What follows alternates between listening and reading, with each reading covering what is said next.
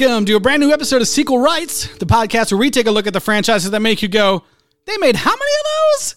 We give each and every sequel a fair trial. My name is Justin Camps, and I'm here with Elizabeth Helly. and Sub Zero. There is only Sub Zero. There is no more Tyler Hymanson. I am no longer. Tyler. yeah, awesome. Well, uh, we are here this week. Finally, they pushed it back a week on us, but we finally got to watch the brand new Warner Brothers Mortal Kombat movie on HBO Max. None of us went in theaters because we're too scared still.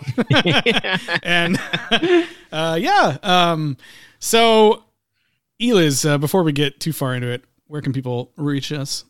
Yeah. Um, well, hit us up on social media on Twitter, Instagram, Facebook, and YouTube at Sequel Rights, or send us an email to sequelrights at gmail.com. and please rate and review a Snapple podcast. Five stars goes a long way for helping other people find our humble little sequel community that we've put together. Uh, and you know, uh, the more people that find the podcast, the more people know that there was, you know, nine Beethoven movies. So Mhm. Just gotta spread the word, spread the gospel of B. Beethoven. Um, yeah, so we actually have a very special episode for you guys planned on this Mortal Kombat special. Eliz, tell us about it. Well, coming up, we will have a super cool interview with stunt woman Tara Macken, who was the stunt double for Mileena in this movie. And so she gives a bunch of really cool behind the scenes uh, info about how they made it and uh, talks a lot about her career and her work with a lot of other cool franchises and a lot of uh, actresses, such as her work with Tessa Thompson. And um, yeah, she was great. So stay tuned for that. That's right. That'll be coming up in a little bit. But first, Mortal Kombat! First learned about this seven years ago on a mission in Brazil to capture a wanted fugitive. When we got there, it tore through our unit in seconds.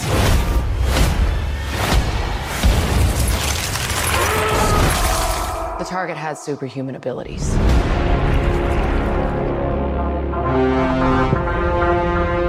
Same marking you do, Cole. It's a birthmark. What do you mean? He was born with it. It's not a birthmark, Cole. It means you've been chosen. Throughout history, different cultures all over the world reference a great tournament of champions.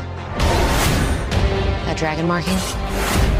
I think it's an invitation to fight for something known.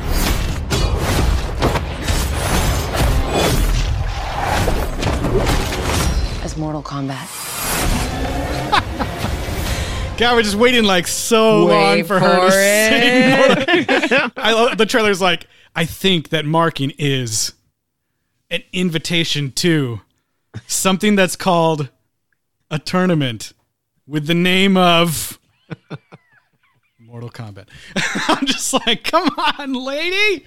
Well, interestingly, that's how the movie treats the tournament as well.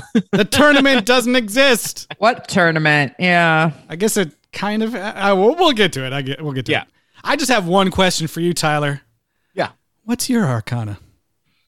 Oh, I wish that it was a big spinny metal hat because I love me some Kung Lao. uh, my Arcana would probably be Master Bo' Rai Cho, uh, the Drunken Master. okay.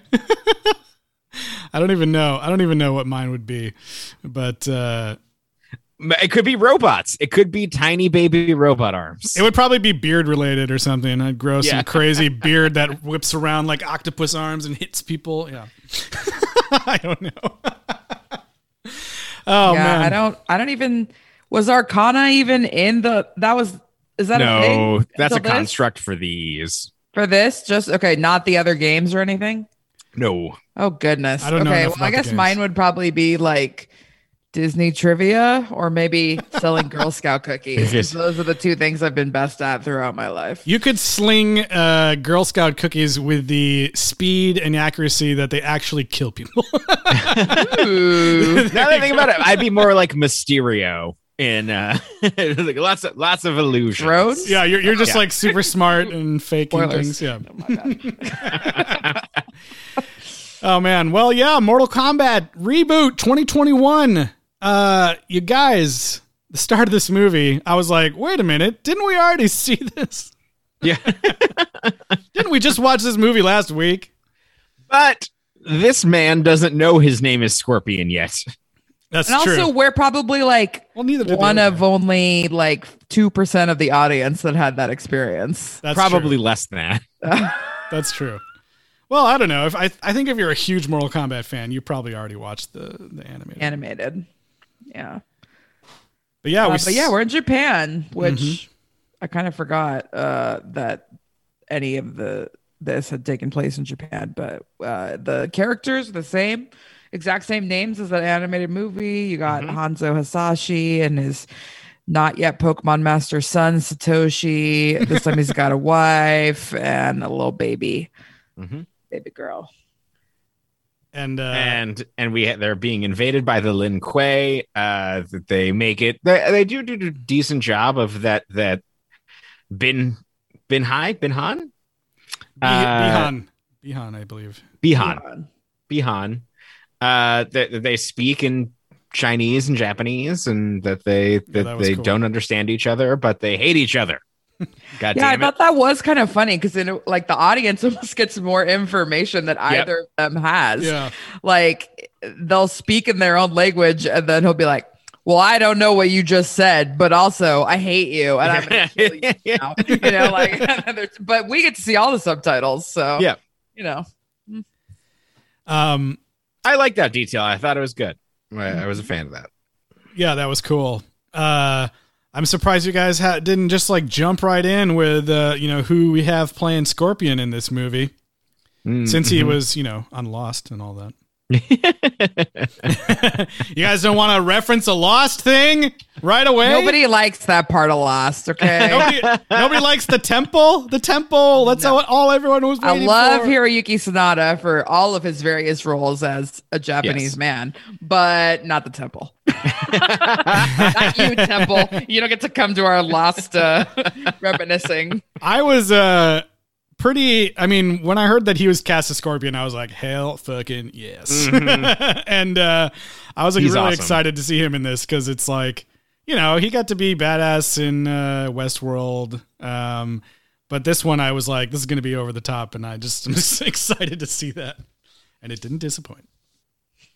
Yes, this opening scene is awesome, although it is funny that everything's happening while he's still like there's multiple shots where he's still just like fussing with the water buckets.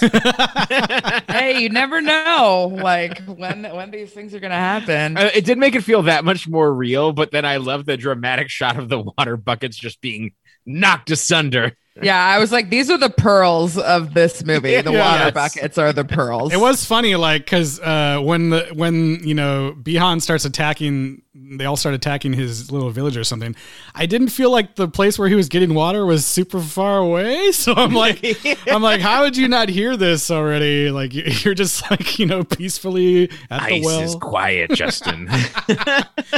yes, exactly. Everyone's like, you know, the old saying, like, quiet as ice. Uh, that's a thing people say. totally. Um, but yeah, we uh, we do get to see Scorpion, uh, or you know, at this point, um, Hanzo Hasashi. He has kind of like already the Scorpion type of weapon. Uh, which I don't think he really did that in the anim- you know in the animated film. He didn't already have like a no, knife on a- so. But knife this on a time rope. it's A like rope knife? guard- a gardening spade that he hooks Yeah. to a rope and Yeah. then just like s- kills people was- with it big time. It was cool. I was. It like, was very cool. Yeah, it's pretty sweet. Um, but yeah, I mean, he he fights Sub Zero, and just like in the animated film, he does not win that battle. hmm but he has that awesome like, remember this face. God damn it. Which which is insane that like at this point Sub Zero already has his ice powers and that he has nothing. Yeah, Yeah, we have to talk about Sub Zero because I was like, I don't know if there's other movies that have like I guess it's like early Wolverine stuff or something, but the fact Mhm. that blood comes out every time the ice comes out of his hands, I was like, dang, that is like nasty. and also I was kind of like, dude, what if Elsa had that? That'd be like Yeah. insane. Uh, or Frozone. yeah, or Frozone. Yeah, because uh, like, and as he goes on the movie, it looks like he can do Frozone type things where he pulls the moisture from the air or whatever. Mhm. But it looks like when he gets it just out of himself, like Elsa style, it makes him bleed every time. I was like, damn. Damn. yeah, it was like, you know, uh, did you have to go realistic with that part? I don't know. kinda, Yes. Kind It was pretty cool. Yeah. I was a fan of that. Yeah. it was gross. It was gross. Um, but yeah, Scorpion loses and uh, he kind of uh, disintegrates into the ground. Yeah. as as one does when they die. And then we get we cut to an MMA fight that's pretty much just like every other MMA fight. Wait, wait. Ra- Raiden saves the baby. Oh yes, That's right. and it's a girl baby and so i was like oh man maybe like this is gonna be like katana or like a cool female character will be the protect no, no d- i should have just not let my mind she go was a way. total nobody. nope it was just a baby that had a kid later uh, the, who had another But- kid later But that's not a story we need to see. nope just go forward all the way to present day please I want to watch a movie about lineage only. um, I did love. Uh, Give us Richard Linklater's boyhood version of Mortal Kombat. We want to see all nine tournaments in real time. This was uh yeah I, I did love raiden's introduction because it's just like you know you witness all that carnage and then all of a sudden it starts to rain and my mind was like oh that's like a little nice peaceful moment for a second. And then lightning and it's raiden and he looks awesome. Mhm. and it's an asian actor and i was excited about that. Um Yes. he looks cooler than any of the raidens we've seen As so as much as we we love Lambert here, we love Lambert for all the wrong reasons, and this Right. was uh this is this is how it should be. This is how Raiden should be be played. Lambert should have been in the movie though, in a should cameo. I just gotta say, he should have been like uh, the guy. He should have been the trainer at the M. He should have Yeah, been the ref for the MMA totally. fight. Just like Yeah, the guy who gives you two hundred bucks to fight. Very Two hundred dollars, huh? yeah, I mean, I don't know. Even that role, it would have been like, can you say one line normally? like a normal human being. How dare you? can you say one line, please? like you're not an alien wearing a human suit. Yes. Um, yeah. So we're, uh, yeah, like you said, uh, we get the, I think we get the Mortal Kombat title card, and then we're introduced to some guy we've never heard of before. Yeah. which uh I kept like waiting, like, oh man, who is this guy? What's his name? I don't, I don't know this character. And then it was a guy named Cole Young, who I believe is an introduction, uh, you know, a I think fabrication for the so. movie. Although there is a guy who uses like riot batons, but I don't think it's supposed to be him.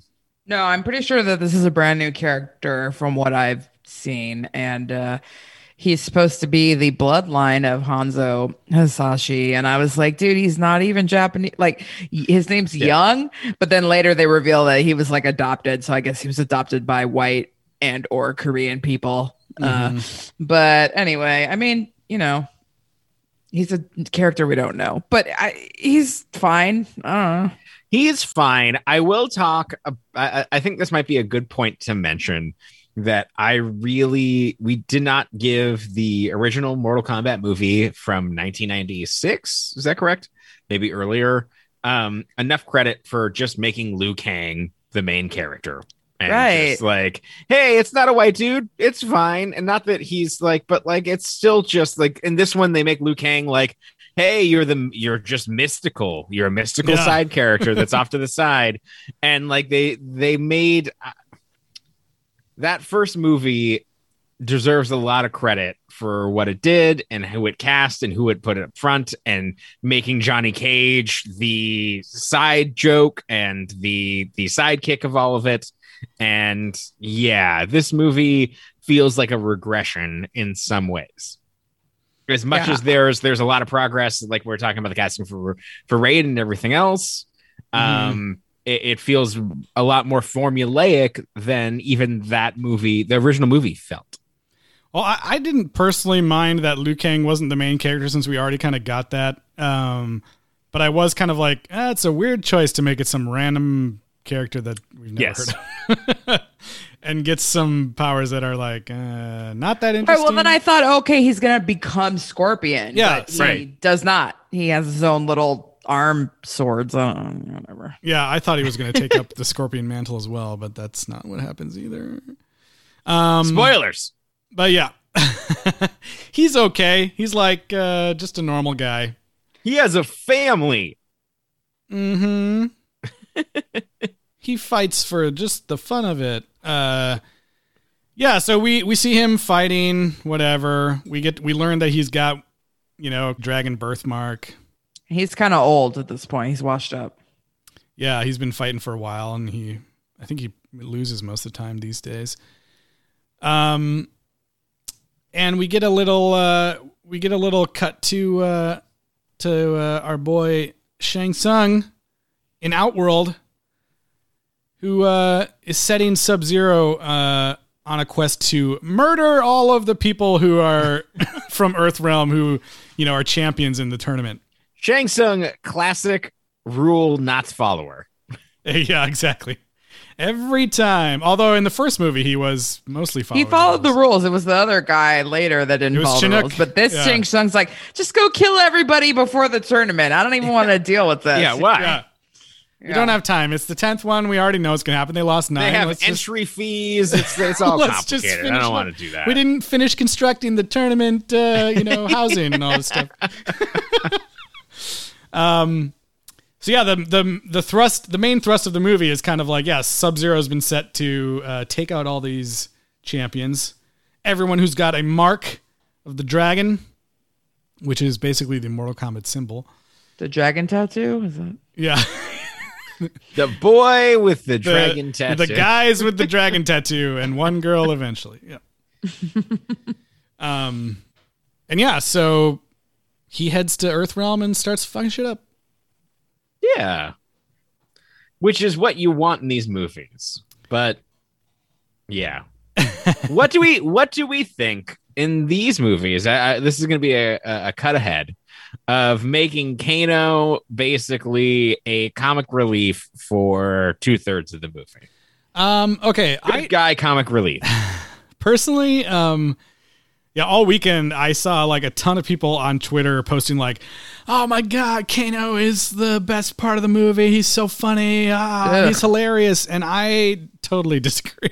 yeah, me too. I was I didn't like, like him. Yeah, I felt exactly like Sonya in the movie when she says like, "You talk too much," and like everyone's like, "Shut the fuck up! You talk too much." like that's how I felt as a human being in real life. Um, I thought he was totally annoying, and uh, he did talk too much, and his his jokes were not funny. Yeah. Yeah, he was lame. He never got his uh, phantom metal mask thing, and uh, the whole like, uh, Yeah, the musical reference is the thing that makes that character. I don't know. What else do you call a half? No, no, no. I I love it so much. I'm not talking shit at all. I, just- I agree. He should have his phantom mask. Yeah, and then like the rivalry with Sonya like was just kind of dumb because like she never. Like he's no longer her, the mortal enemy. He's just kind of like a dude that's there. Well, he always had like power over her, and then like when he beat, I mean, yeah, I mean, we can get into that, but like, yeah, it was like they were kind of never even really in direct conflict. Yeah, and I thought it was kind of weird that they do the whole like, oh, he got scratched in the face, but then his eye wasn't really hurt or anything. So I thought it was going to lead to him having to, you know, yeah, get a robot eye or something. But Well, especially because apparently the people at the Shaolin Temple are great at robotics, although Yeah. they're not super great at it because they No, can they're only. not- I don't think they're great at it at all. like, okay. TBH. Like I was, uh, hey, they made two fully prosthetic robotic arms, which is good, yeah, but they Yeah, were but, like, also they- little baby arms. yeah, the robot club at your local high school could have made those, you know? Like, but like, did they secretly contain transformative powers, or did he just make that happen himself? I don't know. It's unclear. um, we're of course talking about Jax, who, Yeah. unlike Jax uh, shows up with regular arms at the start of this movie, and so you're kind of like, all right, all right. I'm pretty happen?" sure Jax's What's arms are the are the pearls of this franchise, are the Crime Alley pearls. I gotta say, it was pretty crazy though when he and Sub Zero have their fight, and I'm just like, oh god, he's gonna cut his arms off. He's gonna cut his arms off. And, but then the way that it actually happens, I Mm-hmm. was like, actually like yelling, like, oh my gosh, like I can't believe it. You know, like it was it was pretty crazy. Yeah. pretty messed up. it's so brutal and then like the way he falls and he like hits the side of the floor as he goes down to a Mm-hmm. lower floor and you're just like he can't even stop his fall or anything He's got no arms Yeah, and I, I gotta give the movie like credit for like showing us something that we for sure have not seen. Yeah. like s- somebody's arms getting frozen off. Like I thought he was just gonna slice them with like ice. Knives Ice slice. Yeah. yeah, you know, Ice but no, it was pretty crazy the way that he did it. and the Um, uh the ice was so intense that it cauterized his arm arms which is like ooh god yikes! that's some that's some quiet ice yeah, right tyler that's some quiet ice That's some quiet ice. Yeah, I mean, I guess it's fun that Jax and Sonya or like there's a one point where he's fighting and Jack's like, I did six tours and he's like fighting. I was like, but like karate tours? Like what? yeah, I didn't really get that. Is this how you were fighting in the army? Also, like, did they have magic powers on the other side? I don't know. Yeah, Are you just going over doing hand to hand karate shit? Okay. Well, and, I and by did having like tours as a martial arts dance instructor. At the Mall of America. yeah, we put on seven performances a week. Oh, God. The whole construct of you got to have this tattoo to be like a part of the thing, you know, Right. is like so Jax has one. We don't know. I don't remember if they say where he got it, but and then Kano has one because he killed somebody who had one. But then Sonya spends like almost the entire movie not having one, but just kind of like being around and like being like, I'm involved too, which is like sort of weird and annoying that like the only main female character is Yeah. like constantly having to be like, I want to play, I want to play, you know, like, and them just being like, no, you can't play because you're not us, you know, like I You don't have just- the marking. yeah, and I mean, eventually she gets it, of course, but like, it's just like I don't know. I thought it was kind of weird and lame Yeah. to do that to the only. And they, female they character. kept the uh, they kept up the streak of degrading female jokes uh, with Kano, um, which was super. great. Yeah, I think that like it's one of those things that they Great probably thought that they were doing something smart thematically, but it happens for eighty percent of the movie. yeah. So it, it's not. It's not clever. It's not deceiving. It's just like okay, like you're just leaning into a trope that worked in 1996. I did think it was funny when they get to the part where they're all gonna like practice and learn their arcana. I think it's Liu Kang who's just like, uh, sorry, Sonya, you're totally worthless since you don't have the marking, so you may as well just sit this one out. And they were even like, "You're not allowed to step into this ring," but then Yeah. later on, she was like totally just walking around with everybody else Yeah. in the ring, anyways. I was like, okay, whatever. it's like, uh, it's just so funny. It's like my teachings would be wasted on you because you are not a champion. You'd just be holding us back. So we got Lord Raiden is assembling his crew. We're getting these people together. Yep, all the all the champions of Earth Realm. I mean, I guess we skipped over the reptile fight and all that stuff, but you know. Yeah, whatever. reptile comes. I did like Kano just ripping his heart out, which was pretty great. But Yeah. I was kind of like, wouldn't uh, if if his spit is or blood or whatever is burning you, wouldn't you get your hand burned? But maybe not. If it's in his his You're spit, thinking about it too much. his spit valves. Yeah, I'm sorry, I don't know what it's I'm talking about. combat with the I, K. I- I don't know what I'm talking about. I do like, yeah. the- when Sonya's showing uh, Cole all those photos, and he's like, "What the fuck are you talking about? They don't even spell it right." that was great. I was like, that was the best meta joke maybe in the Yep. entire movie. Yeah, Even though it was like such a such low hanging fruit, it was great. we did see a drawing of Nighthawk in there as well. yes, we did. Um, I did like this movie's uh, sense of world building a little bit. It, it didn't. It, I guess it was really surface level, but I kind of liked the idea that we could see maybe different eras of Mortal Kombat and flesh out this world a bit. Yeah, and I mean they at least pay tribute. Like uh, my boy Kung Lao uh, has his, you know, talks about how his his whole deal is that his, you know, ancestor was the ultimate champion, and it was only with his failure that even all of this started to happen. So, you know, just having him being a main character uh, was exciting for me, and also uh, pays tribute to the world building that you're talking about Yeah, even though it is incredibly surface level. it t- it is, but it was like enough. I felt like it was a little bit more than the other movies, and it was enough to make me be like, "All right, I'd be super interested to see like some backstories or other stories." Let's get that uh, Liu Kang Kung Lao movie.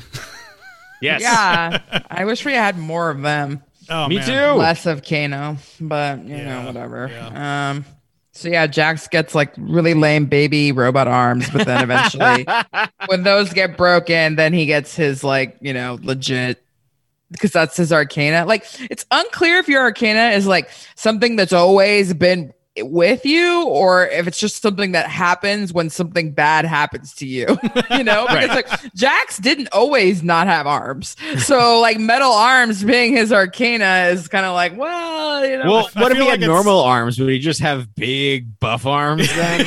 yeah. I was like, I feel like it's totally situational. It's like kind of like uh, whatever happens in the moment, I guess. I don't know. Uh, yeah, that's a good so question. you can conjure delicious pizza because it happened when you were eating a pizza. there was a part of it. and me. also we never even find out what sonya's is right because No, she- after she gets the tattoo she or does, Yeah, she gets those like bracers that wrist shoot. wrist fire things, which is what she does Oh. in the games. Yeah. oh okay She's got like yeah those pink bracers that shoot energy beams or something. did liu kang have fire powers before yes. oh Yeah. okay He has the power of the fire he just didn't use them in any of the other movies, really. uh, yeah he, he got real dragon bally uh in this Oh one. yeah, I do like the one part where he's just like, "Here, come next to me. I will warm you with my burning hand." Yeah, yeah. the, the wife and daughter who probably should have been dead if the other guy's family was dead. yeah, I was like, "Oh, you just could have melted them, and that would have been fine." Yeah. okay. I didn't realize well, they were still he didn't have the powers of hell at that at that point. That's true. Mm. He, he did die. you had to go get wood and tinder and start a fire. that that that scene. Uh, I guess you know that that scene. I I would just remember this when uh, um, Scorpion is like dying and crawling towards his baby that's crying. I was like, this is so sad. He can't get there.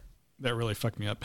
Um, but was there a moment? Did, did you guys have a moment when they were like trying to find Raiden's temple that I, that I was like, you know, they're kind of in like a deserty area, and I was like, oh shit, they're gonna go to the same place that they used as the like the Elder Gods temple in uh, in Jordan or whatever. Um, I thought so, but then I was like, no, all of this is too low budget. well, yeah, they were totally in some sort of cave or something, but that was cool. Um, again, yeah, I, I did kind of I thought that I, I liked Liu Kang in this movie. I thought his introduction was kind of funny. Uh, Yes. Where they like see him in the distance like a mirage, and it's like the music swells, and he's in the sunset, and then he's like, "I am Liu Kang, hello." Um, but I kind of liked that uh, he was there, kind of to give the the history of the games, and I felt like he lent a kind of like you know this has been going on for a long time, and you get that feeling of oh, like this guy knows what's up. He's done this before. yeah. He's the guy bringing our newbies along. I did kind of like him in that role. Um, and he just gets to be so sassy later on in the movie. Um, him, and- him and Kung Lao, it was just so fun. So yeah, They made- because Oh, go ahead. Go ahead. No, I was just do. gonna say because Shang Tsung is basically just cheating this entire time. Uh, he even shows up at the uh, at uh, Raiden's temple with his crew. Not cool. And then they have a dance off. they have a they have a weird shot that I think is only for later with Kano that like zooms in on that dragon's staff that Raiden uses. Like, hey guys, just so you know, this is where the force field is coming from, just in case that might be important later. thought that was very Power Rangers, that shot, and like that apparatus. Oh yeah, the whole thing is very Power Rangers. I was like, you know, back when I thought, oh, Cole's gonna be uh, Scorpion, it's like, oh, uh, his favorite colors are black and yellow, and he- here here's his uh, daughter. Uh, is it his sister? His daughter. I thought it was his sister too, because she looked kind of old, but this girl is really 13 years old, and uh, she's playing his daughter. Oh, okay, yeah, she's like giving him a friendship bracelet. That's yeah, yeah, black Yeah. and yellow. Everyone happens to be wearing the colors of their. Uh, Power Do you have a child star check in on this on this 13 year old, or was I that it? do. Um, this is her first role, and she actually is like just a little girl that decided to, ch- hey, let me audition for this thing because she's an Adelaide uh, native, where they shot this whole thing in Australia, and um, I can't really learn that much more about her because I'm not going to pay for the Adelaide newspaper. But I did see in the article previews that um, she was not allowed to stay to watch the movie. uh, she had to leave, and um, that yeah, she's just like a local schoolgirl that had to like keep it a big secret, and then was excited to tell everybody that she got in the movie. That's fun. Um, also, let me tell you about while we're doing this.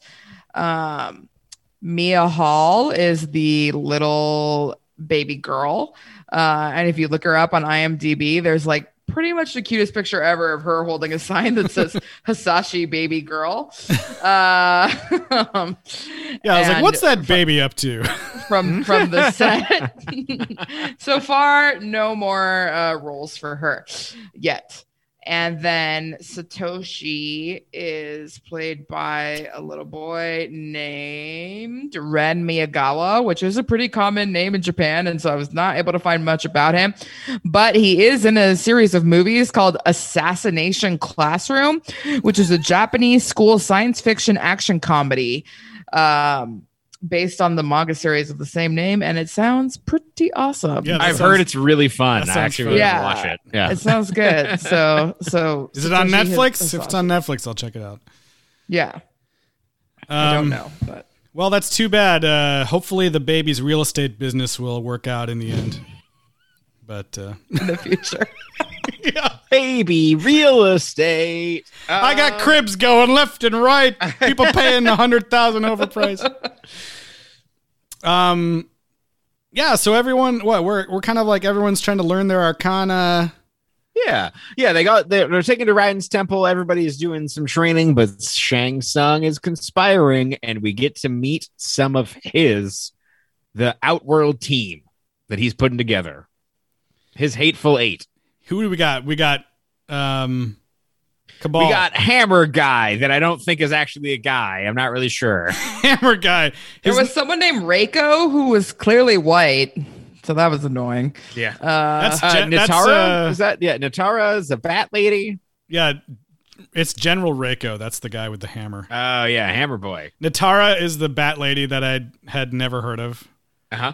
Um, I think she's from the games. I'm pretty yeah, sure. they're all from the games. Yeah, Kabal. also, like Definitely Shang of. Tsung was like into her. Yeah, that was super weird. Which I I thought. Yeah, I mean, what? Yeah, we can get into that in a second. Um, but uh, who else we got? We and then we got the Shadow of Goro shows up. we got Kabal. Kabal is kind of cool in this, actually, surprisingly. I did like that. Yeah, it. I know it wasn't the same actor, but it kind of sounded like it was just like also Kano talking underneath the mask. But it's someone like similar to him and obviously from his same world. Uh, and we've never seen Kabal, uh, you know, in a on the screen like this. And I thought he was pretty well realized. And we I didn't know who have he uh Mileena. Uh kind of different from uh what we've seen from other outworld ladies uh in the the previous centuries of the films. Yeah, it's interesting that we get Mileena with no mention of Katana anywhere in the movie, Mm-hmm. which I thought maybe that would come up at some point. But Yeah. So does Mileena normally have any of these looks or powers in the games? Yes. Yeah, yeah. Okay. She's basically like an evil clone of Katana. Right. and yeah, I thought some, they just look exactly the same. Usually. Except for the mouth thing. The mouth Okay. thing is a thing. yeah, that's a Mileena thing. Okay. Uh, and yeah, like we saw her in um, what Annihilation. She's sometimes for, like, sometimes wearing a mask, that kind of mask over her face. like Oh, that. okay. Some of the games. But uh, speaking of Mileena, um, why don't we take a minute here to listen to the interview that we have with Tara Macken? Let's do it.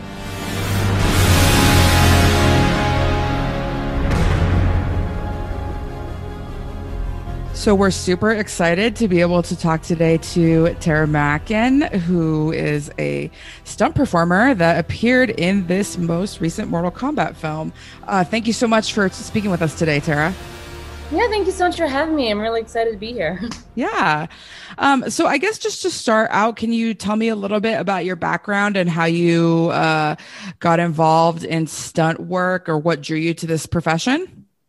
Sure. So, um, growing up, I did a lot of gymnastics and martial arts and dance. And back, and obviously, when I was a kid, you know, growing up in like the 90s and stuff, you always play video games and got into this whole universe, right? Right. But I thought back in the day that just actors did all the cool action because when I was younger, Jackie Chan did all his own action. So I just assumed that's what they did.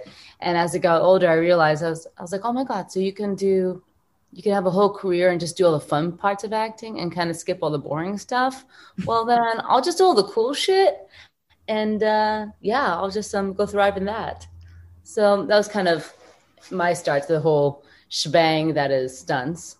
Okay, that's so cool. Um, so for stunt performers, I don't know how much people know, but are there like auditions or tests you have to do to get the role, or does the coordinator just kind of bring in their people and then you just make it happen?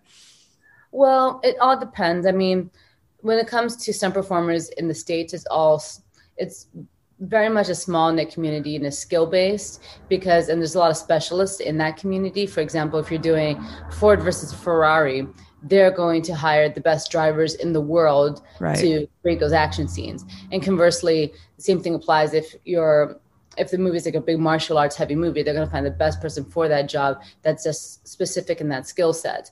So there's not necess- there can be auditions, but necessarily it's usually word of mouth, but also reputation, I guess. Mm-hmm. Whereas if you're a stunt performer in different regions, like if you're a stunt performer in the UK or Australia, then there's a grading system and there's a union that's just for stunt performers. So you need to have a certain amount of skill sets in different areas to be qualified to be on a set to Okay. do stunts. So there are different avenues, just depending where in the world you're at. Okay. Um, I guess while we're on the subject, I noticed obviously on your IMDb that you have worked with some actors like multiple times, uh, such as most recently Tessa Thompson. Looks like you've been working with her a bunch. Um, is it kind of like up to the studios to hire you separately, or are you just like when she's in a movie, she's like, this is my person and it's a package deal? Pretty much the the second half. Usually Okay. girl and uh, kind of this kind of needs to happen. Yeah. Great. And what's it like working with her uh, in so many movies so far? Um, it's been a beautiful friendship and a beautiful relationship since like maybe six years ago. Yeah. And it's really cool to just watch her progress in her career and to evolve as an artist. And it's really amazing just to be along that journey and to also just build that bond and that trust that you can establish and create cool action, knowing that you know that her character is honored and safe and does exactly what she needs to do.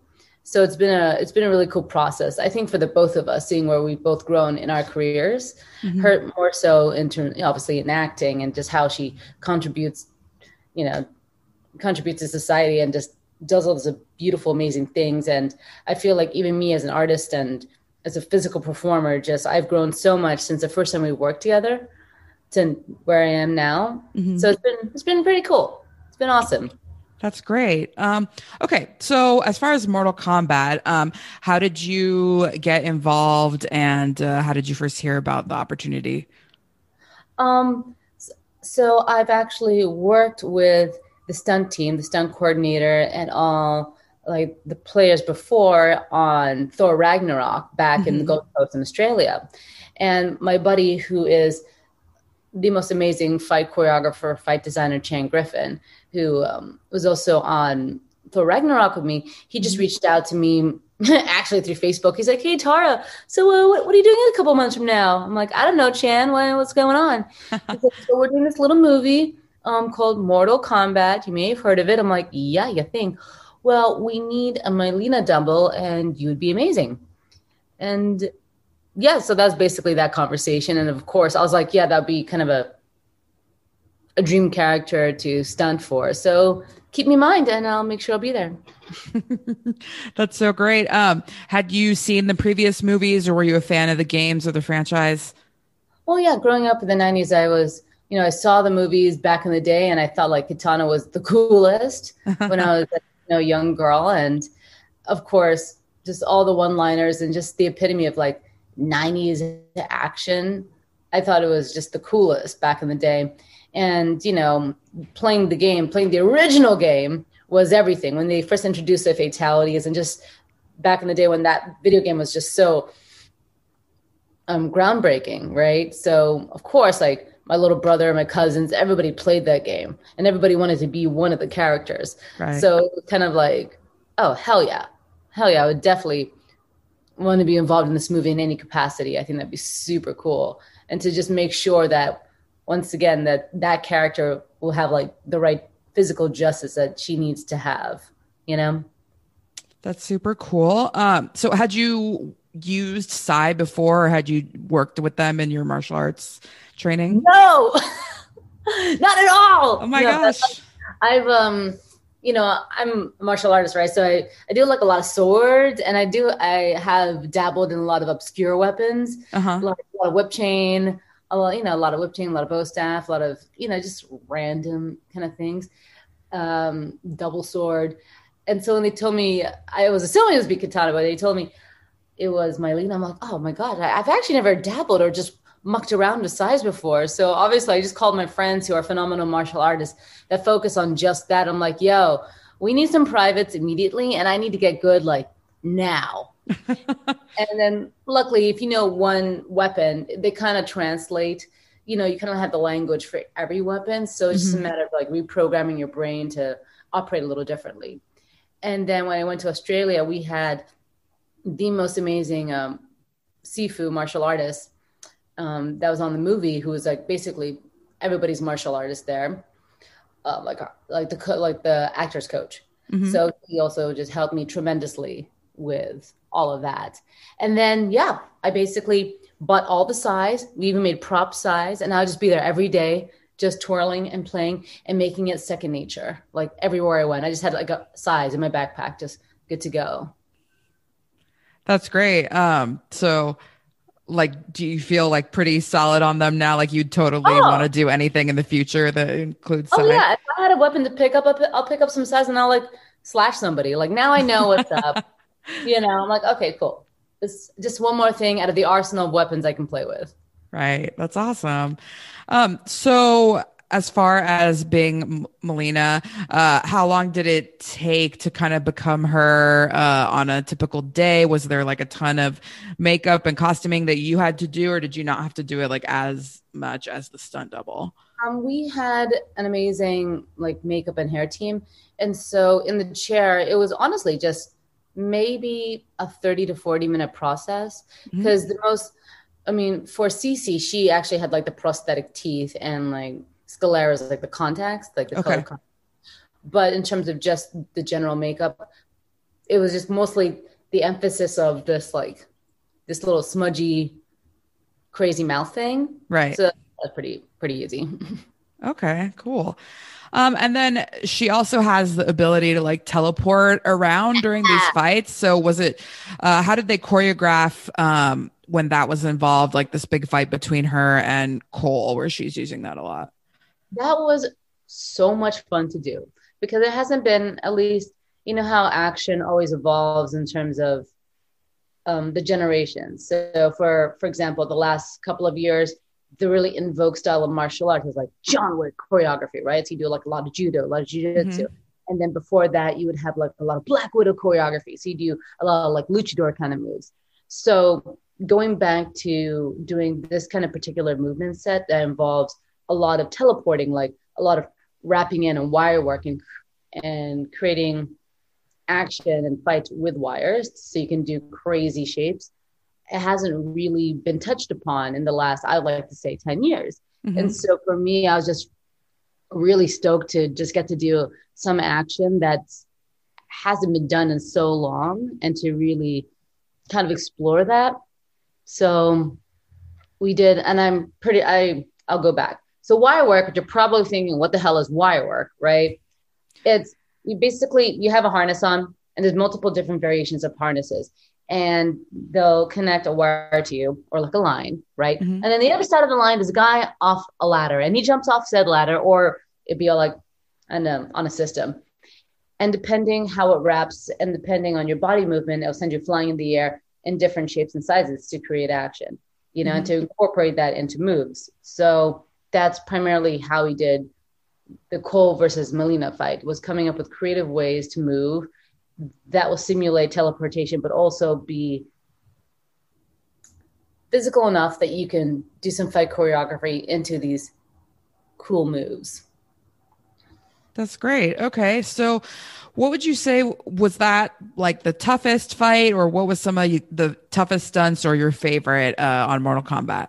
Um, I definitely say it was it was a fun challenge because you needed to be it's very nitpicky because also when it comes to riding wires, every little movement you do can can alter the course of your movement in the air. Right?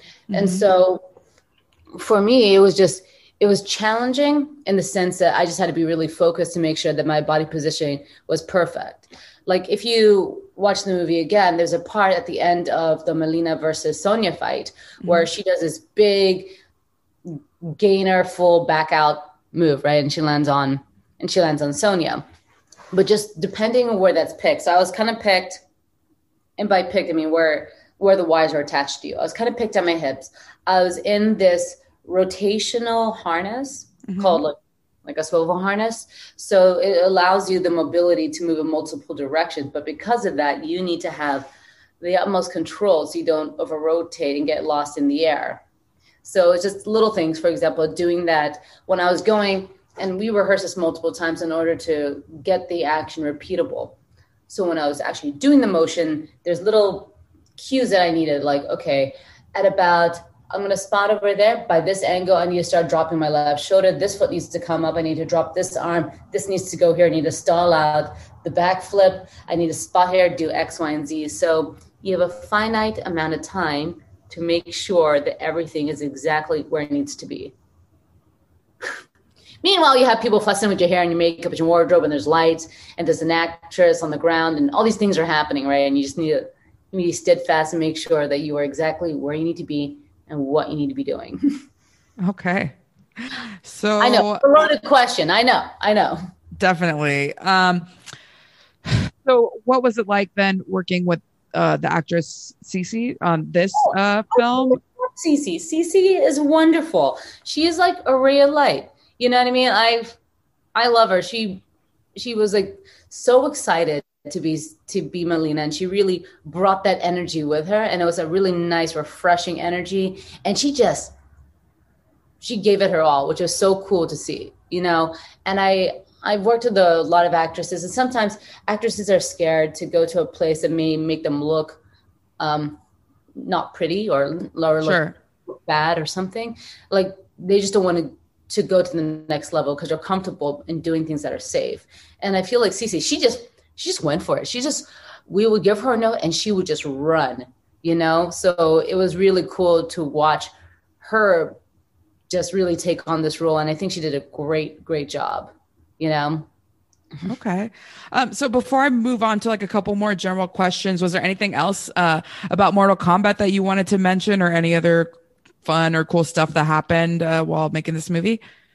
um i'd just like to say that the stunt team is one of the best stunt teams in the world is kyle gardiner. He's a second unit director. And he had and it was just cool because being on this movie it was so martial arts heavy and i really was happy that they just had that essence to it. So you had sifu nina pilar who was the martial arts sifu who was there every day. So every day we're like can you just teach us some cool stuff? Because um, we're not that cool. And you know worlds of information that we just want to steal some secrets off you. You know you had anthony Winham, you had Shannon Griffin, you had all these amazing performers who were just so sweet and so humble.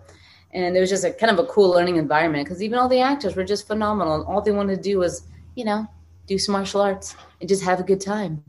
So um, yeah, Okay, well that's great. Um what has what would you say has been kind of like your favorite film that you've worked on so far or like a favorite moment that uh people that you always mention as like your go-to calling card kind of thing? Ah, favorite moment. I, I don't know. I mean, there's been so many multiple favorite moments, but I guess for me, it's kind of like you know, like your pinching moments where you're like, oh my god, that's so cool. Mm-hmm. Uh, or you kind of have to pinch yourself because you just can't believe you're you're doing something at that particular time, playing particular characters that you grew up watching. Right. You know, at that moment, right?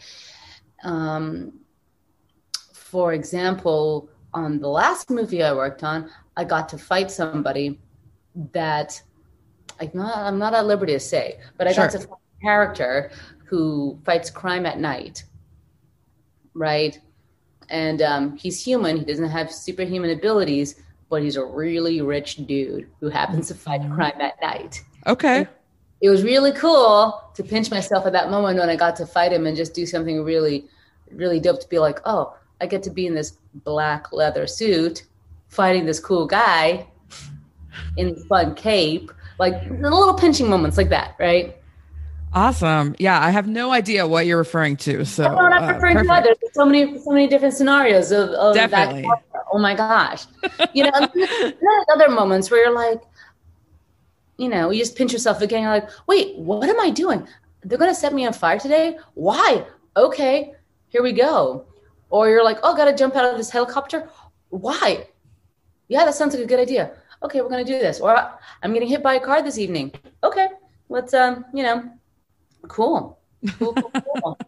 you know, so it's like little moments like that. Or like, for example, I was working on, um, you know, like GI Joe 2, and I'm playing like Jinx the Ninja, right? And just it's just me and like 50 dudes going down a hallway, and I just have to hack and slack my way down the hallway, murdering everybody.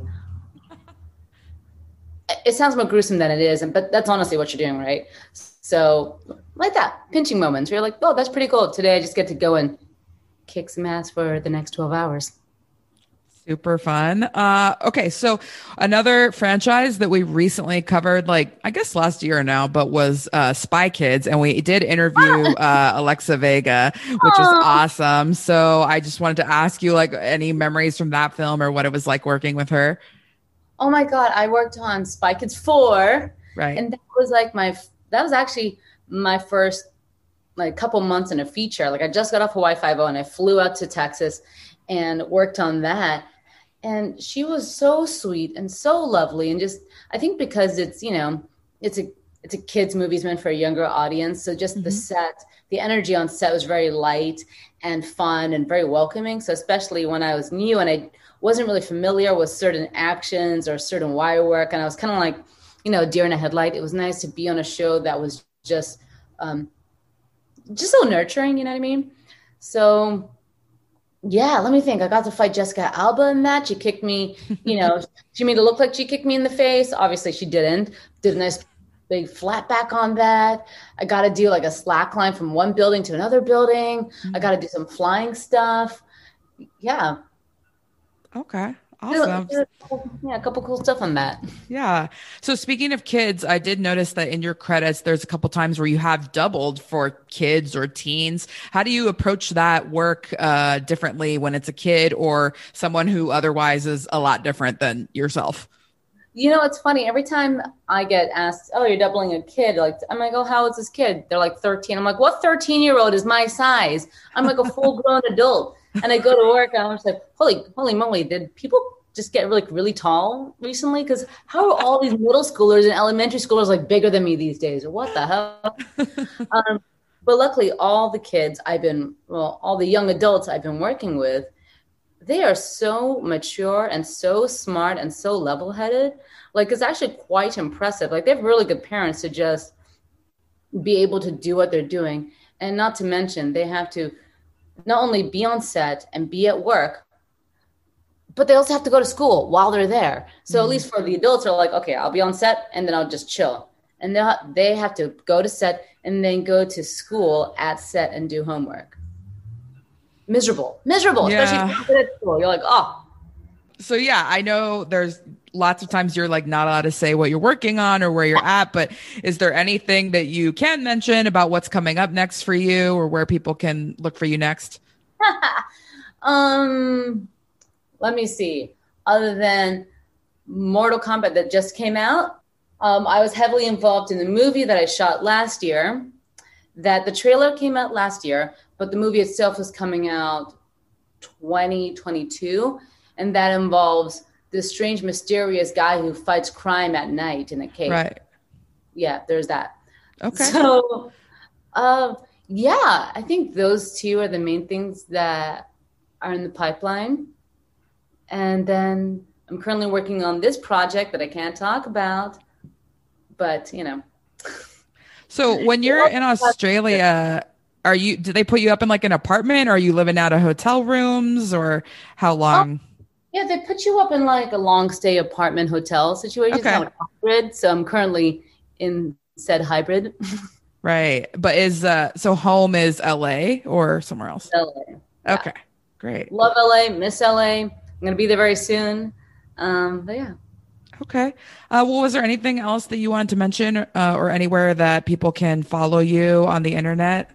Um, you can follow me on my Instagram. It's just it's very difficult. It's just at Tara Macken. Boom. That's about it. Okay. Uh, well, great. Thank you so much for uh, speaking to us. It was definitely really cool to hear about the behind the scenes on Mortal Kombat. And uh, we will definitely keep looking for you in upcoming films, mysterious films about people who fight at night. I don't, you know, I just don't. I mean, who could they be? if Why I would- can figure out who it is, I'll definitely look for you. All right. Well, I mean, it's you know, and if there's a chick wearing all black in leathers, could be me. Could not be me. I don't know. Okay. We'll definitely look for that. Uh, thanks again so much. You're welcome. Have a lovely day, and um, yeah, I'll talk to you soon.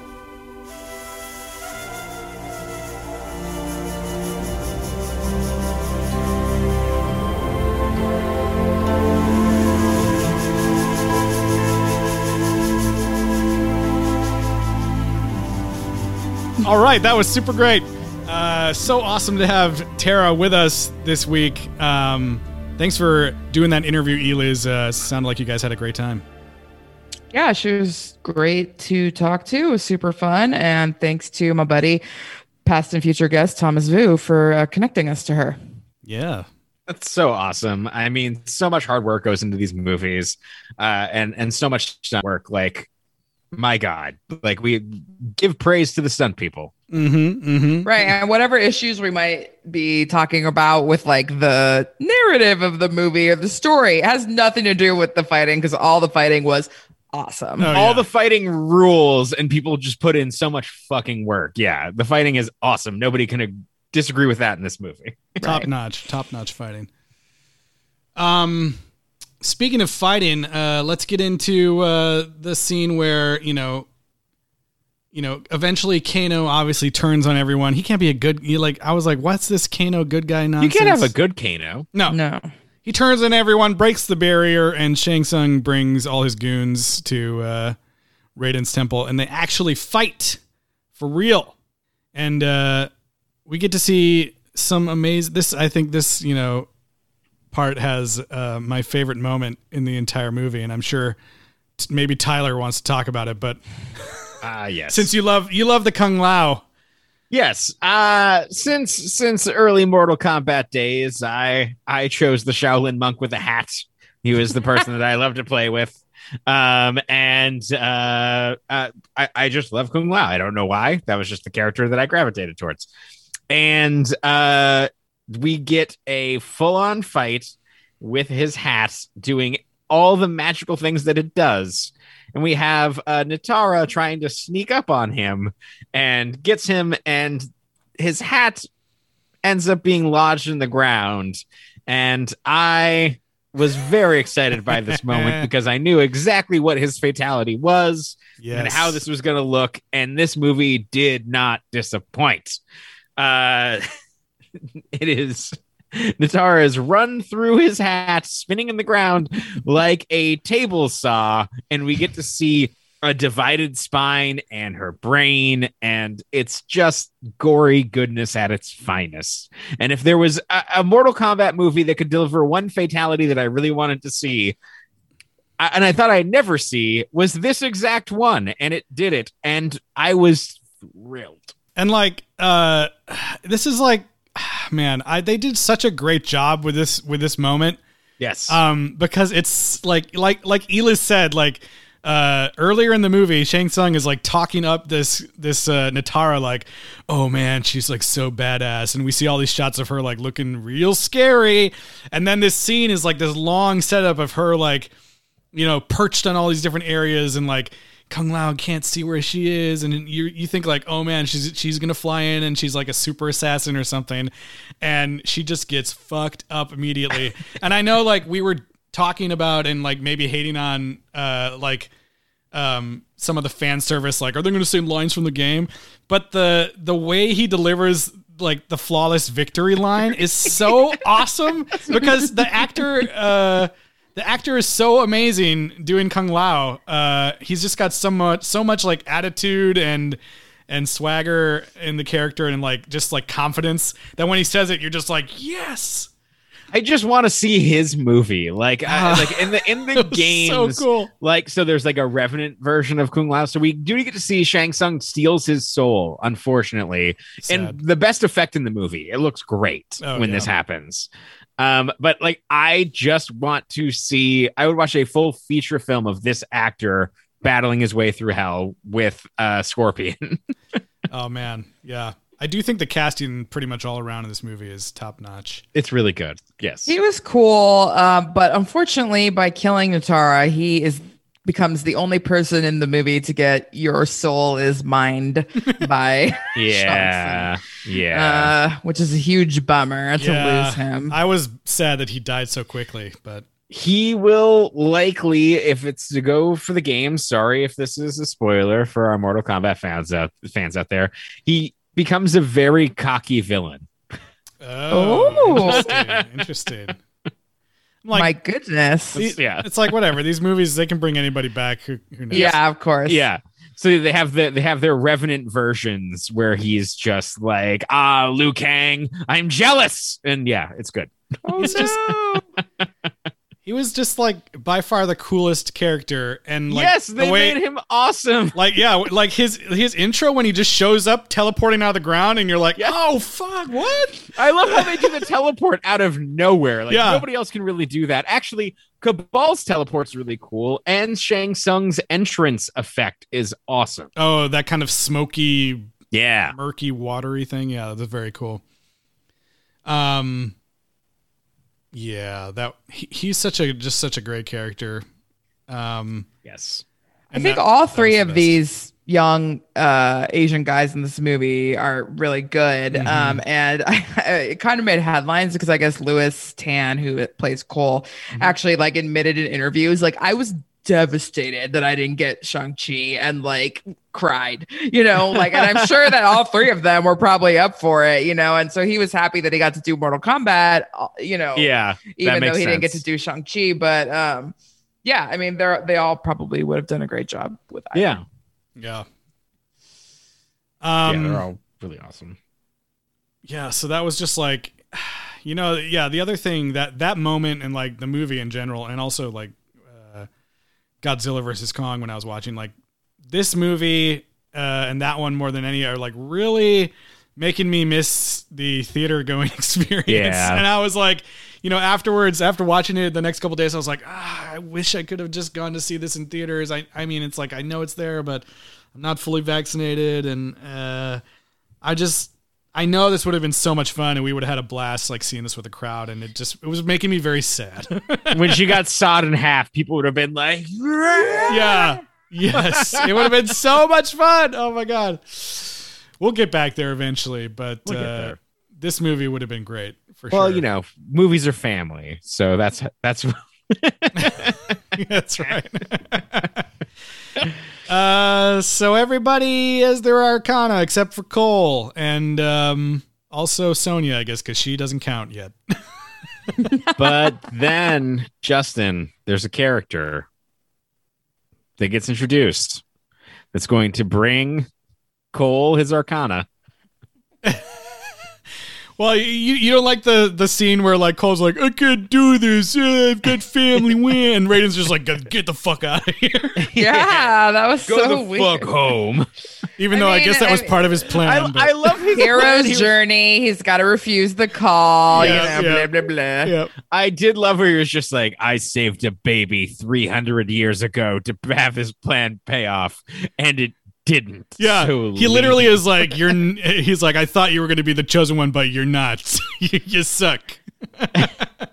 he says the same thing to. He says the same thing they said to Sonya. Basically, like, if you don't have Yep. an Arcana, you're a liability. So, GTFO.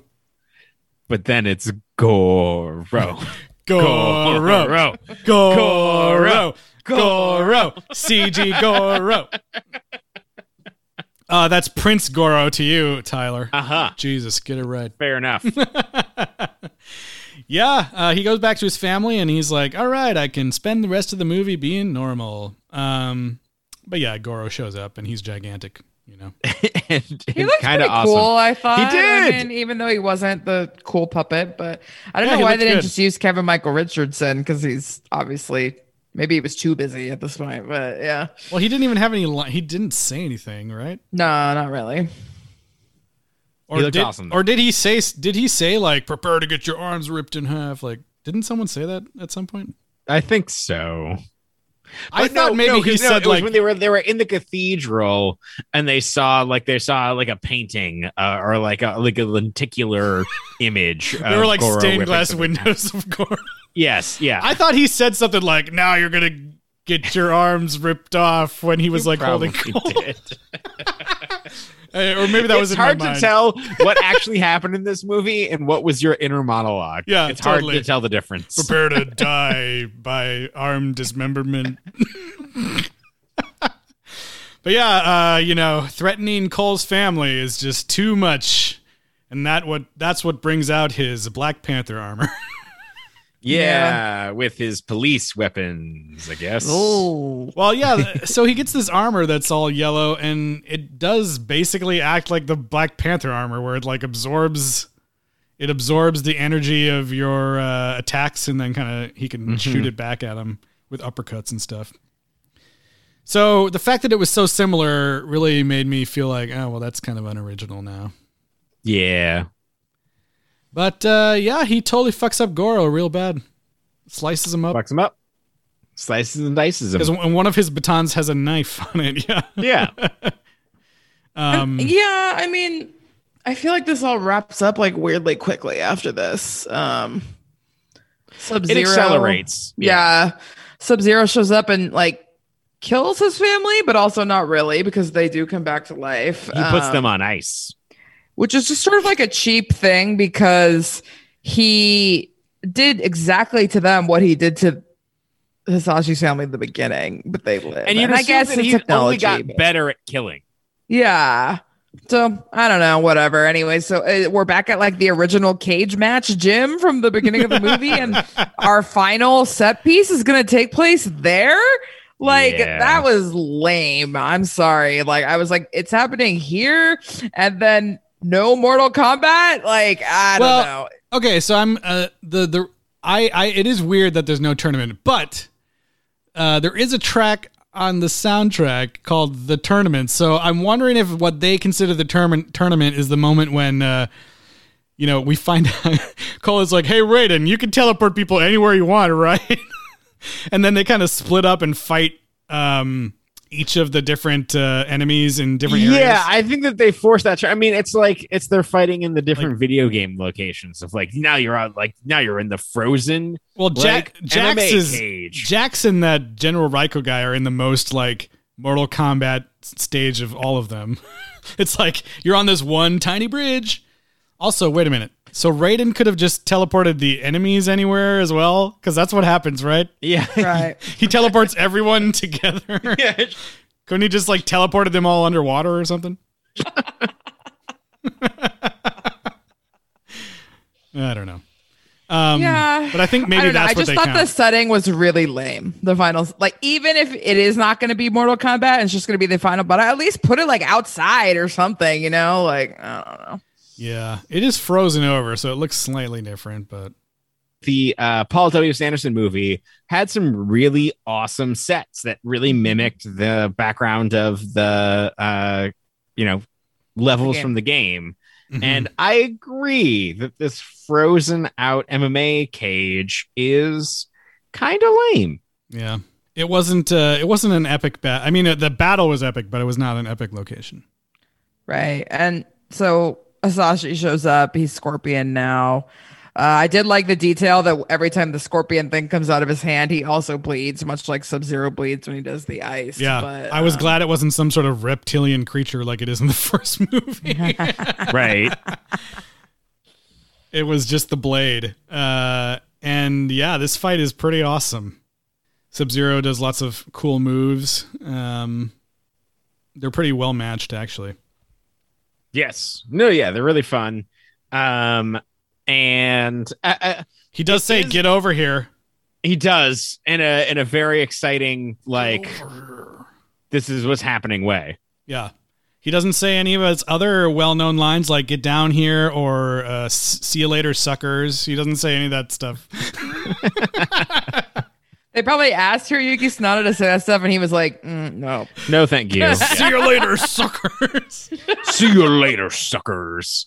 Uh, but it, it does get to the point where it's just like the other movies do such a good job of like setting up these one-on-one fights, and this last fight put Sub Zero in such a pantheon where, and then everybody has to come in and help to kick his ass in a way that's like, okay, Well, not even like it was weird because they made it. s- The original the original plan was that like okay, we're gonna fight our individual people, and then everyone was gonna come and fight Sub Zero. But it really ends up only being two people, and one of them they didn't even know was gonna be there. yep.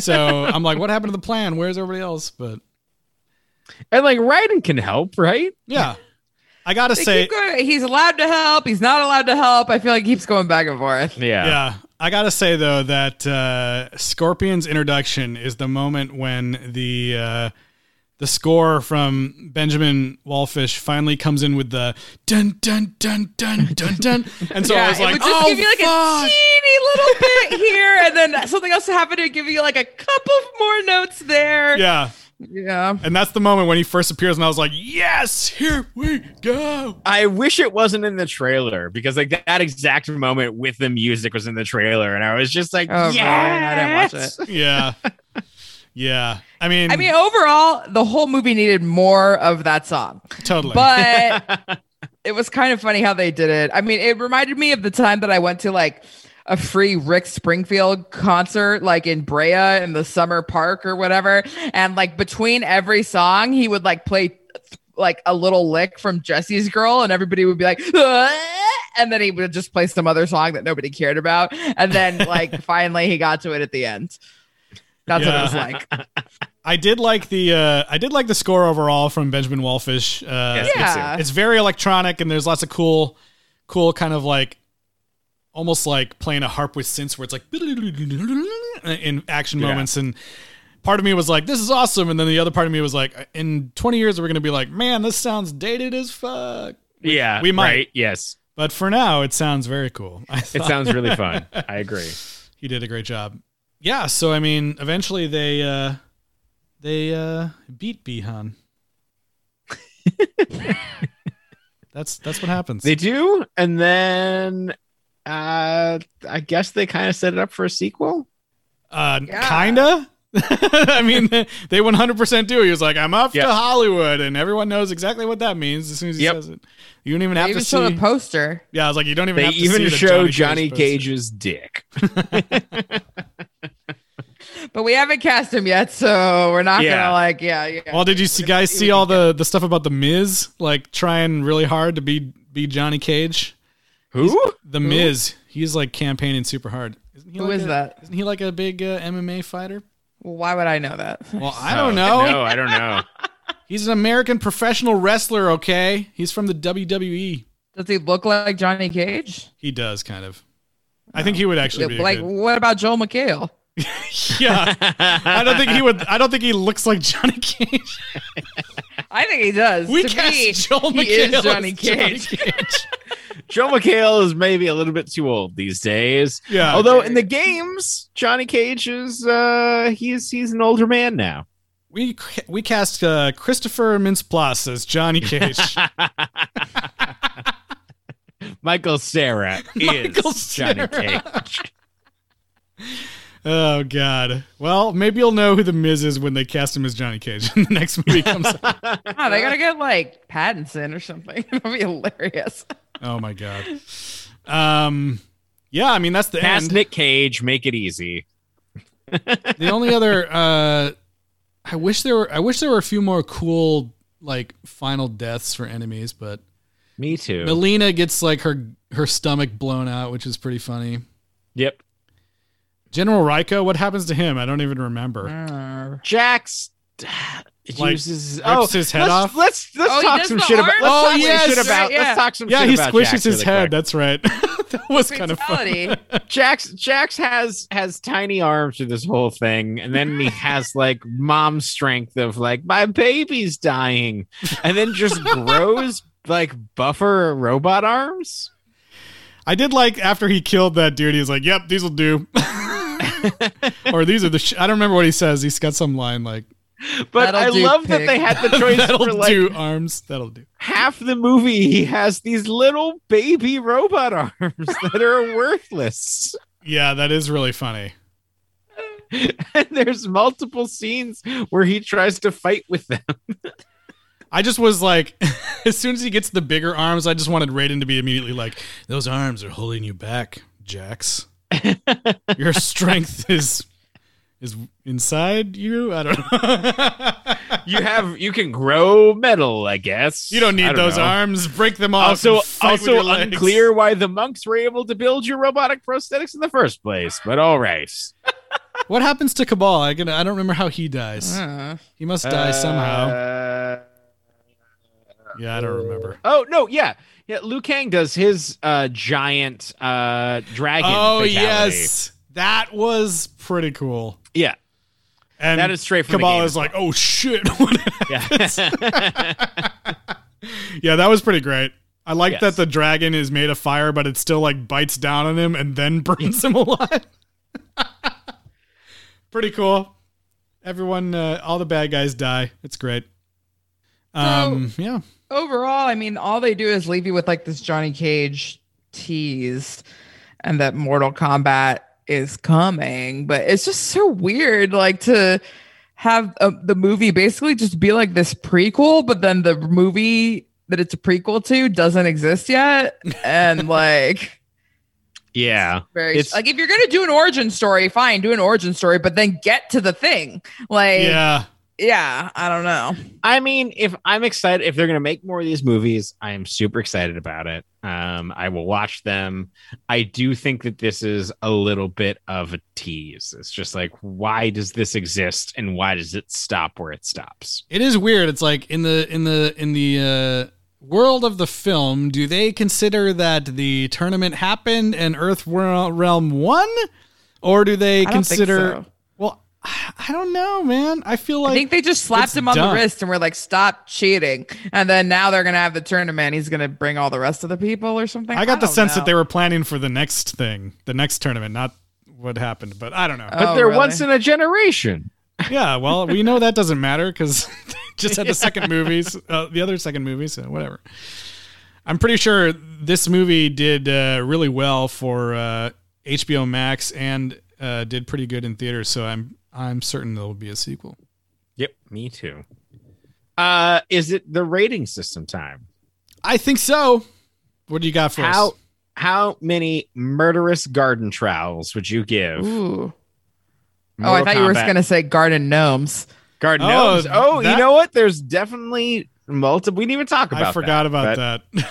Gardening is deadly, y'all. Gardening is deadly. y'all. yeah, let's go. How many murderous garden? How many eye gouging garden gnomes would you give? Mortal Kombat 2021.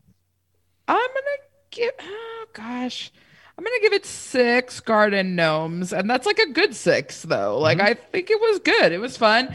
It was funny for sure, and the action was really, really uh, fun to watch and good. And the moments that were like fan servicey franchise moments were cool. Um, I was like getting all excited, and people I was watching with were like, "What?" And I was like, "I've been engrossed in this franchise for three whole weeks. Okay, like this is for me." But you know, whatever. Uh, th- so yeah, that was exciting, and the fighting is just awesome, so good, so fun to watch. Um, but yeah, I think overall, just the story uh, and, and the the events that happen in this movie and how they're trying to lay it out over the franchise is just sort of weird. And I also don't really know why we need Cole, but he's here. He's fine.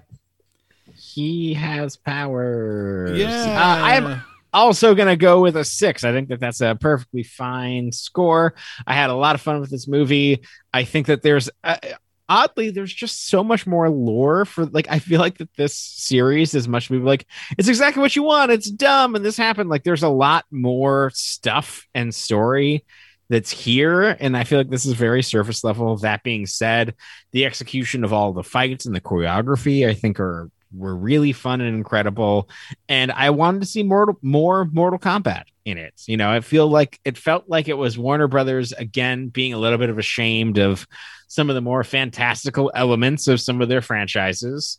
Uh, although I say that in a movie that a woman is cut in half by a hat. I was So, like, "Are you sure about that?" They did some crazy shit. Um, I well, the plot points they're they're ready for those scenes, but yeah, I mean, I don't know. Uh, yeah, I, I but I did have a lot of fun. Like I said, I would absolutely watch the sequel. I hope that they that this did well enough that they can expand this out and make them as wild and crazy as these movies deserve to be. yeah. Um, I am gonna give it uh, seven eye gouging uh, You garden gnomes. I'm sorry. up. We could have gone to hell with Scorpion. I had more fun. I had more fun maybe than you guys. I don't know. The, I've got pretty much everything I wanted out of this movie. Like, yes, uh, the the story is you know kind of so so, and I am like really hopeful and excited that maybe they can get to those kind of crazy things that you talk about, Tyler, from the video games, and my brother has been talking about to me as well. Um, I hope they can get there, maybe with the second movie. Um, Princess Katana. yeah, but I think there's enough. I think there's enough here in this movie to make me interested in seeing more movies in the world of Mortal Kombat. In this world of Mortal Kombat, I think they nailed the action. Like you said, it's so good, and everything is over the top and really fun. Um, and yeah, I don't know. It it it was a good time, and like I said, really made me miss the theaters and uh, excited for what comes next. That's it. That's it, and that's all. More song, and I would have bumped it up to like a nine, honestly. Yeah, we do get More we- of that song. we do get the Techno Syndrome 2021 version from Benjamin Wallfisch, which uh, Wasn't as good. yeah, it's more. It's I mean, it's extreme EDM at, at this point. Um, and It's uh, going to be cut into every pool party like this summer. Like it's going to be. It's I I I've been driving around listening to it. I think it's pretty fun. It still lists out the characters. Pool parties. We get pool parties. Oh, mean, you look can. at look at in July. Oh, it's happening. Yeah, Okay. uh, the CDC Oh, just also, lifted like, go to Vegas max there. mask thing. Yeah, Yeah, it's totally, true. There. Totally. Oh goodness. Okay. Well, yes. Um, email us. Are we doing? Should I talk about the email? Sure, Anyways, do it. Uh, yeah, email us sequelrights at gmail.com. and you can hit us up on social media: Twitter, Instagram, Facebook, and YouTube at Sequel Rights. And rate and review us on Apple Podcasts. Give us five stars. Helps other people find the podcast. Finds other fighters to fight for Earthrealm uh, in the tournament that will get here eventually. We hope. And yeah, so that brings us to the end of the Mortal Kombat franchise. We did it, guys. We did it. We even, you know, moved with the punches of different uh, release date changes and stuff. It was a fun one. Um, but before we go here, we've we've got some big, big uh, news for you guys. Uh, you know, over the last over the last uh, year, just last year, you know, uh, I went through a lot of life changes here, uh, and we kept the podcast going week to week. But you know, I got a new baby, and I got a new company, and I am just uh, getting a little bit overwhelmed sometimes during the week. So, uh, you know, as as one might. Um, so we, you know, thought long and hard about it, and we are going to, you know, we're not ending the podcast, but we're going to continue on in a slightly different format where we uh, take some breaks in between the franchises. You know, when we're doing a franchise, a franchise, we'll be going week to week, but uh, then maybe we'll take a month and a half off or a month off or something, and we're going to kind of plan the year out more, looking at uh, you know what new uh, sequels are coming out, and uh, we will be like sequel werewolves when a new sequel arises. That we will we will come back and and start walking you through everything that you need to know before whatever new weird entry is about to happen. exactly. Yeah, and I just want to say too that Tyler and I are also overwhelmed despite not having really changed at all. Yeah, Everyone's I just have to take care of myself. Yeah. yeah. It's a lot, but uh, yeah, we still love doing the podcast for you guys, and we know you like it. Uh, so that's why we want to keep it going. And uh, you know, we we might be changing the format, but first, we're not going to just leave you guys empty-handed with no episode next week. Are you kidding me? Of course. Before we even consider changing the format, we're going to go out with the biggest bang we could think of at this moment. because next week we start a brand new franchise. And we're going all the way back in time 14 decades or more. 14 14 centuries? 65 million years in the making. million years. Yeah. The number 14 is significant for this because we're starting The Land Before Time next week, you guys. Now, hopefully, the most requested franchise. yeah, I was Yes, like, hopefully, all uh, 14 entries. yeah, th- just think about that. 14 entries about dinosaurs probably doing almost the same exact thing every movie. Uh, and hopefully there's not, uh, there, you know, hopefully there's not some people that are like, fuck, 14 weeks of Land Before Time.